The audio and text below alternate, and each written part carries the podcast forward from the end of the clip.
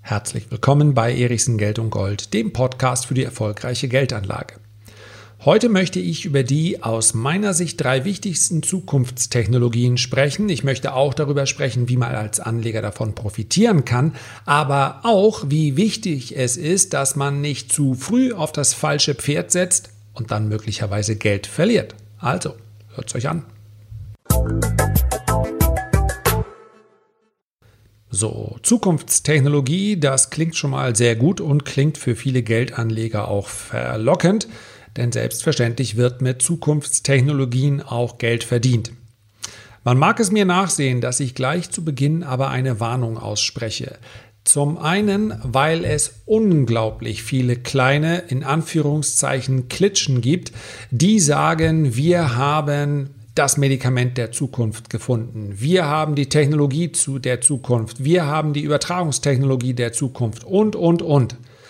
Wisst ihr aber, was ein ganz wesentliches Merkmal der Zukunft ist? Sie ist wahnsinnig teuer, zumindest dann, wenn man sie ganz bewusst und ganz aktiv mitgestalten möchte. Es ist kein Wunder, dass wenn wir beispielsweise über künstliche Intelligenz sprechen, dass wir dann auf Unternehmen wie Tencent oder Google zu sprechen kommen. Schlicht und einfach deshalb, weil Zukunft auch immer bedeutet, ich muss heute, hier und jetzt in der realen Gegenwart mit ganz, ganz viel Geld Forschung betreiben. Und Forschung ist heute, das hat sich in den letzten tausend Jahren nicht geändert, seitdem irgendwann mal die Höhlenmenschen das Feuer gefunden haben. Forschen ist ganz, ganz häufig etwas ausprobieren, scheitern. Etwas ausprobieren, scheitern. Das kennen wir aus dem persönlichen, aus dem privaten Bereich. Aber sehr häufig sind es eben auch Unternehmen, die genauso verfahren. Wir dürfen davon ausgehen, dass große Beteiligungsgesellschaften und letztendlich ist mittlerweile eine Google, eine Tencent, eine große Beteiligungsgesellschaft, auch wenn sie möglicherweise ein Stammbusiness haben, was nicht auf Beteiligung ausgerichtet ist. Wenn wir uns deren Portfolio angucken, und das ist durchaus interessant, denn es ist riesengroß und es hat einen enormen Gegenwert, den wir aber zu diesem Zeitpunkt noch gar nicht genau beziffern können. Warum? weil bei aller Präzision in der Analyse, bei all dem, was diese Unternehmen an Know-how mitbringen, und wir dürfen davon ausgehen, dass sie gut bezahlen und deshalb auch die klügsten Köpfe bekommen, dass dennoch aus diesem Beteiligungsportfolio es immer nur eine Handvoll Unternehmen oder mit Glück etwas mehr sein werden, die dann tatsächlich auch Geld verdienen. Wir sprechen also hier über Startups, die schon teilweise mehrere hundert Millionen Dollar wert sind und immer noch in einem Stadium, wo man nicht genau sagen kann, werden die damit Geld verdienen, ja oder nein. Und das können sich eben nur die Großen leisten. Und es gibt so unglaublich viele Börsenstories von den Kleinen, die teilweise auch durch bezahlte Pusherbriefe, sowas gibt es. Es ist heute ein bisschen weniger geworden, aber in Zeiten der ja, der praktisch unbegrenzten Verbreitung von Nachrichten durch E-Mails sehen wir es immer noch, dass diese Unternehmen sich ganz bewusst durch eine, beispielsweise mit einer Schweizer Eisen, das ist nämlich relativ günstig, weil man mit so einer kleinen Stückelung reinkommt, an den Markt trauen, wohl wissend, dass es hier nicht darum geht, tatsächlich die nächste Google zu finden oder das nächste bahnbrechende Medikament, sondern die Initiatoren haben es darauf ausgelegt, ja, durch einen Push an der Börse Geld zu verdienen. Wenn ich also zu 0,01 Franken meine Stücke an den Markt bringe und ich, der Kurs verfünffacht sich auf 0,05 Franken, dann passiert das irgendwo in der Ecke. Ja, hier werden mal 100.000 abgenommen, da 100.000, aber am Ende werden doch ein paar Millionen verdient ohne Aufwand. Eine ganz einfache Regel. Schau dir bei Newslettern, die du umsonst bekommst, kostenlos den Disclaimer an. Dort muss eine Firma, wenn sie sich gesetzeskonform verhält, schreiben, ob sie Aktien oder andere Leistungen dafür erhält, dass sie diese Analyse an dich verschickt. Das machen die meisten auch, wohl wissend, dass kaum einer den Disclaimer liest. So, das heißt, es fühlt sich so an wie Betrug, ist aber legaler Betrug. Und der zweite Punkt, der heute allerdings eine geringere Rolle spielt, ist das Telefon. Ja, in den 90er Jahren und rund um die Jahrtausendwende gab es viele. Ach ja, mit der Film mit Leonardo DiCaprio, wie heißt der? Wolf of Wall Street. Da kann man das sehen. Diese eiskalte Telefo Telefonakquise beziehungsweise der Telefonvertrieb, das hatte mal Hochkonjunktur. Kauf keine Aktie und kauf auch sonst nichts. Ja, bei Mobilfunkverträgen kann man sich ja davon befreien lassen, dass einen der Provider anrufen darf. Ja, ist deine Entscheidung, aber kauf bitte keine Beteiligung oder Aktien oder sonst irgendwas übers Telefon. Und wann immer einer eine künstliche Knappheit herstellen möchte, indem er sagt, wenn du die Aktien jetzt nicht kaufst, wir werden bald ein großes Listing in Timbuktu machen. Ja, meist sind das irgendwelche Börsenplätze weit entfernt in Asien, die in Wahrheit auch gar keinen interessieren. Da werden wir die Aktien dann zu 12 Dollar ausgeben. Jetzt kannst du sie aber noch zu 4 Dollar kaufen. There's no free money in the world und auch kein äh, Mittagessen umsonst. Also vergiss es, mach so etwas niemals. Fünf Minuten für diese Warnung. Ich weiß, das ist viel, aber wenn es nur einen einzigen von euch und vielleicht sogar dir geholfen hat, keine Fehler dieser Art zu machen, dann waren die fünf Minuten gut investierte Zeit. Den Rest, in Anführungszeichen, also eigentlich den Hauptteil der heutigen Episode, kann ich nämlich relativ einfach besprechen. Denn klar ist, wenn wir über Zukunftstechnologien nachdenken, ja, dann könnten wir daraus auch zwei, drei Tage machen. Vielleicht werden wir uns ja mal treffen und dann können wir gerne gemeinsam sinnieren. Ich möchte aber ganz offen zugeben, dass ich über diesen Podcast bzw. die heutige Folge nachgedacht habe. Also was sind für mich eigentlich die Top 3? Immer mit Bezug zur Börse, darum geht es ja. Ich würde mir nicht anmaßen, die Zukunft jetzt besser zu kennen als andere Menschen auch. Aber mit Bezug zur Börse erschien mir das mal ganz sinnvoll. Die Anregung habe ich bekommen von Frank Thelen. Der hat, ich weiß gar nicht, ob auf jedem Buch oben Spiegel-Bestseller draufklebt, aber nee, ist nicht mal draufgeklebt, ist drauf gedruckt. Wieso druckt man denn ein Buch mit Spiegel-Bestseller-Autor? Das würde ja bedeuten, man weiß vorher schon, dass man Spiegel-Bestseller-Autor wird. Das stimmt mich ja nun nachdenklich. Aber tatsächlich ist es nicht entscheidend, denn das Buch finde ich ganz ordentlich. Ich glaube, für all diejenigen, die sehr, sehr tief in der Materie sind, mag es an der einen oder anderen Stelle nicht tief genug gehen, aber es ist ein sehr, sehr schöner Überblick. Das Buch heißt 10x DNA, das Mindset der Zukunft und Frank Thelen hat es zusammengeschrieben mit Markus Schorn. Natürlich habe ich ja mit dem lieben Frank überhaupt nicht gesprochen. Das heißt also, ich, das ist keine Empfehlung, für die ich hier irgendetwas bekomme. Aber ich habe das Buch mit großem Interesse durchgelesen. Insbesondere für mich, der ich mich, ich bin weit davon entfernt, ein Digital Native zu sein. Ich bin noch nicht mal jemand, der sehr, sehr aufgeschlossen diesem Thema ist. Also ich habe da, das gebe ich ganz offen zu, in der Vergangenheit immer sehr den Fokus gehabt darauf, was lässt sich auf das Thema Börse in irgendeiner Art und Weise transferieren, wo habe ich da die Verbindung, gibt es Unternehmen, die da schon börsennotiert sind. Und das ist natürlich, wenn man sich einen wirklich großen, umfassenden Überblick verschaffen will, nicht immer sinnvoll, mit diesen Börsenscheuklappen durch die Gegend zu rennen. Habe ich aber gemacht und es bringt hier auch nichts, wenn ich dir das Gegenteil erzähle. Ich versuche ja gerade meinen Horizont etwas zu erweitern. Ich möchte mal ganz kurz alle Technologien nennen, die Frank Thelen hier beschreibt. Zum einen ist das die künstliche Intelligenz, das sind Roboter und Automatisierung, Blockchain, 5G, Edge Computing und Internet der Dinge, 3D-Druck, additive Fertigung, synthetische Biologie, Energie, Ära 3.0, Quantencomputer, Wahnsinn. Habe ich gerade äh, noch das letzte Kapitel gelesen. Quantencomputer, die ich so gerade eben, so gerade eben als durchschnittlicher Mathematiker, gerade ebenso im Mathe-Abitur durchgekommen mit einer glatten 4. Ich oute mich da mal. Ähm, deswegen war es für mich nicht so leicht, die Wirkungsweise eines Quantencomputers zu verstehen der löst eine Aufgabe, für die der aktuelle Supercomputer 10.000 Jahre braucht. Ich glaube, meist geht es da um Auflösung von solchen Primzahlen. Die löst der in 200 Sekunden. Das ist flott. So, Kernfusion kommt dann noch Hirn, Schnittstellen und Singularität.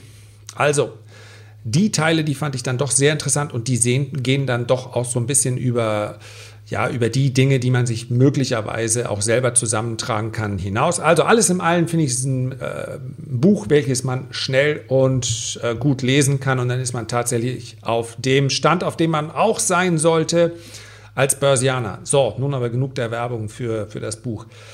Meine drei wichtigsten Zukunftstechnologien aus Sicht des Börsianers sind künstliche Intelligenz, 5G und 3D-Druck bitte jetzt nicht rausgehen und sagen, okay, ich suche mir jeweils die Aktie dazu. Ich habe schon gesagt, künstliche Intelligenz ist ein Riesenfeld und es gibt auch keine ganz klaren Grenzen. Wo beginnt die künstliche Intelligenz? Wir kennen sie, vielleicht die populärste Form der künstlichen Intelligenz ist äh, Siri oder Alexa.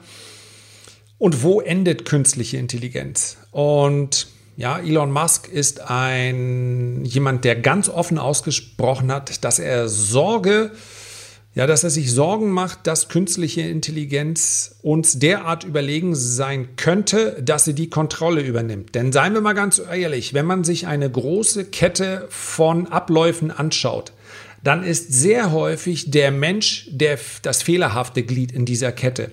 Und wenn eine künstliche Intelligenz auf die Idee käme, diese Kette zu optimieren, ja, dann läuft es wie in Matrix oder in Terminator. Also, Soweit sind wir noch nicht. Ich glaube aber, dass der Bereich künstliche Intelligenz bzw. der Weg dahin enorm spannend ist und hier wird mit Sicherheit auch äh, Geld verdient. Das geht ja im Bereich der Fertigung und, und, und. Hier gibt es nicht das Unternehmen, welches man jetzt einfach kaufen kann, aber die beiden von mir eben genannten sind sicherlich welche, die in ihrem Portfolio ganz vielversprechende Kandidaten haben. Wann das zu Geld führen wird, also zu Einnahmen, das steht im wahrsten Sinne des Wortes noch in den Sternen. Denn das ist häufig so ein, ja, wie soll man es nennen, so ein Tipping Point. So eine Technologie kostet erstmal wahnsinnig viel Geld, um sie zu entwickeln. Und dann ist es manchmal eher ein, eine zufällige Anwendung, die dafür sorgt, dass damit einmal ganz, ganz viel Geld verdient wird. Man erinnere sich an die SMS oder ähnliche Dinge. Es waren so Dinge, die laufen irgendwann mit und dann zack, ja, dann wird mit einmal Geld verdient. Und es sind nicht immer diejenigen, die das Ganze entwickelt haben, die dann auch Geld damit verdienen. Das ist jetzt reichlich viel Warnung.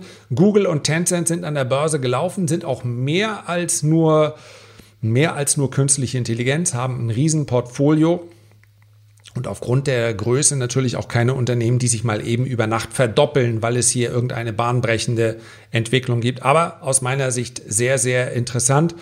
Und wer dieses Thema ebenfalls für eines hält, welches man im Depot oder Portfolio abspiegeln, widerspiegeln müsste, die Aktien sind momentan alle sehr, sehr hoch bewertet. Es geht in diesem Podcast überhaupt nicht um Timing, sondern es geht um einen Ausblick auf die nächsten zehn Jahre. Die Aktien sind hoch bewertet, werden wahrscheinlich auch mal eine deutliche Korrektur erfahren, aber sie sind eben auch sehr interessant. Dann kommen wir zum Bereich 5G und den kann ich eigentlich zusammenfügen mit dem 3D-Druck, wobei beide Technologien in unterschiedlichen Stadien sind. 3D-Druck wird schon verwendet. Ich habe aber hier nicht mal einen Kandidaten im Kopf. Also ich will ihn nicht nur nennen, ich kann ihn nicht nennen. 3D-Druck wird von so vielen Firmen mittlerweile, angefangen von äh, Triebwerksbauern bis hin zur, ja, ich habe gerade gelesen, dass... Ähm, ja, erste Modelldorf in Mexiko ist entstanden. Immobilien, also Bauwerke komplett aus dem 3D-Drucker. Das könnte natürlich auch mal für eine Brau Baubranche, die ja relativ teuer geworden ist in den letzten Jahren, na, zumindest sich mit dem Standard ganz gut nach oben entwickelt hat, das könnte ja extrem disruptiv werden. Wenn ich sage, ich kann mir so ein Apartment, zumindest mal den Block drumherum, ich kann mir den letztendlich drucken lassen, da ist es natürlich viel, viel günstiger, als wenn da verschiedenste Gewerke Wochen und Monate lang dran bauen. Wir werden sehen, wann es soweit ist, aber wenn ein Modell erstmal entstanden ist, dann entstehen auch Begehrlichkeiten. Wie gesagt, es ist Zukunftsmusik, aber darum geht es ja heute. Also, der 3D-Druck wird eine Technologie sein, die wir im Prinzip heute schon verwenden, wird aber noch mehr an Bedeutung gewinnen. Und 5G ist so etwas, wir wissen alle schon, wie das das Leben beeinflussen könnte. Aber so richtig gefühlt haben wir es alle noch nicht, weil es nicht da ist. Zumindest nicht mal ansatzweise flächendeckend. Ja? Wenn ich heute hier ein Video beispielsweise hochlade, ich drehe das in der niedrigsten Auflösung, die mir die Kamera derzeit bietet, drunter geht es gar nicht. Warum? Weil ich aktuell, naja, um an meine Cutterin das Ganze hochzuladen, je nach Dauer des Videos brauche ich zwischen 30 Minuten und 45 Minuten. Für ein Video, welches dann letztendlich 20 Minuten lang ist. Wenn ich einen 4K-Film mir herunterlade in 5G, also mit einer maximalen, glaube ich, das ist so der, der obere Standard, Übertragungsrate von 10 Gigabyte, dann dauert mich das kein, dann dauert das keine Minute. 20, 30 Sekunden, dann ist der Film da. Und das gilt natürlich dann für, für ganz, ganz viele Bereiche des Lebens. Viel mehr Echtzeitanwendungen werden möglich. Und da sprechen wir natürlich auch über das Internet der Dinge. Und ich glaube, das ist etwas, wir hören, okay, der Kühlschrank meldet dann, dass die Milch alle ist, sendet das direkt in äh, Realtime, äh, wird dann verbunden mit irgendeinem Bestellmodul und dann kommt die Milch automatisch. Seien wir ganz ehrlich, wenn wir das hören, sowas, das hört sich irgendwie so simpel an, sagen, nee, ich meine Milch kaufe ich selber, mach dir mal keine Sorgen. Okay, aber dein Öl, wie ist es, wenn du eine Ölheizung hättest? Und die Ölheizung schaut einfach drauf, okay, was kostet die Lieferung des Öls? Und wann lohnt es sich, das Öl zu bestellen, unter Berücksichtigung der Tatsache, dass ich Mindestmengen abnehmen muss? Wenn das automatisch passiert, das Einzige, was du noch machen musst, du bekommst auf dein Handy äh, eine Nachricht, Achtung, heute den Keller offen lassen, damit derjenige, der das Öl liefert, dann auch tatsächlich rankommt. Das klingt vielleicht schon attraktiver. Damit kann man möglicherweise einige hundert Euro im Jahr sparen. Und all das klingt so ein bisschen wie, hm, braucht man nicht. Aber ich bin mir sicher, wir alle werden es in einem viel, viel größeren Umfang nutzen, als wir das heute noch realisieren. Schlicht und einfach, weil es uns die zwei wichtigsten Dinge spart, die wir haben. Das ist einmal Geld. Das fühlt sich für viele wichtig an, aber eigentlich noch wichtiger ist Zeit. Und diese beiden Dinge können gespart werden durch Echtzeitanwendungen, durch schnellere Übertragungsgeschwindigkeiten, bis hin zu dem, ja, was ist das Beispiel im Buch? Ich glaube, der Feuermelder, der dann äh, direkt Nachricht gibt an die Feuer. Sowas kannst du heute nicht machen. Stell dir mal vor, so ein Feuermelder, der Anbieter gibt die Garantie, dass die Feuerwehr informiert wird und dann ist dein WLAN kaputt und dann hat es da leider doch nicht gepasst. Wer ist dann schuld? Der Anbieter vom WLAN, der Anbieter vom Netz, der Anbieter von dem Feuermelder? Wenn das alles verlässlich steht, dann ist das eine sichere Kette. So, und deswegen glaube ich, dass zumindest kurzfristig bei allen anderen, was da noch kommt, insbesondere im Bereich auch der Biopharmazeutik, dass das die Technologie sein werden, sein werden, die uns in den nächsten Jahren ganz besonders intensiv beschäftigen sollten. Künstliche Intelligenz, 3D-Druck und 5G oder 5G. Herzlichen Dank für deine Aufmerksamkeit. Ich freue mich, wenn wir uns beim nächsten Mal wieder hören und wünsche dir bis dahin eine gute Zeit. Liebe Grüße, dein Lars.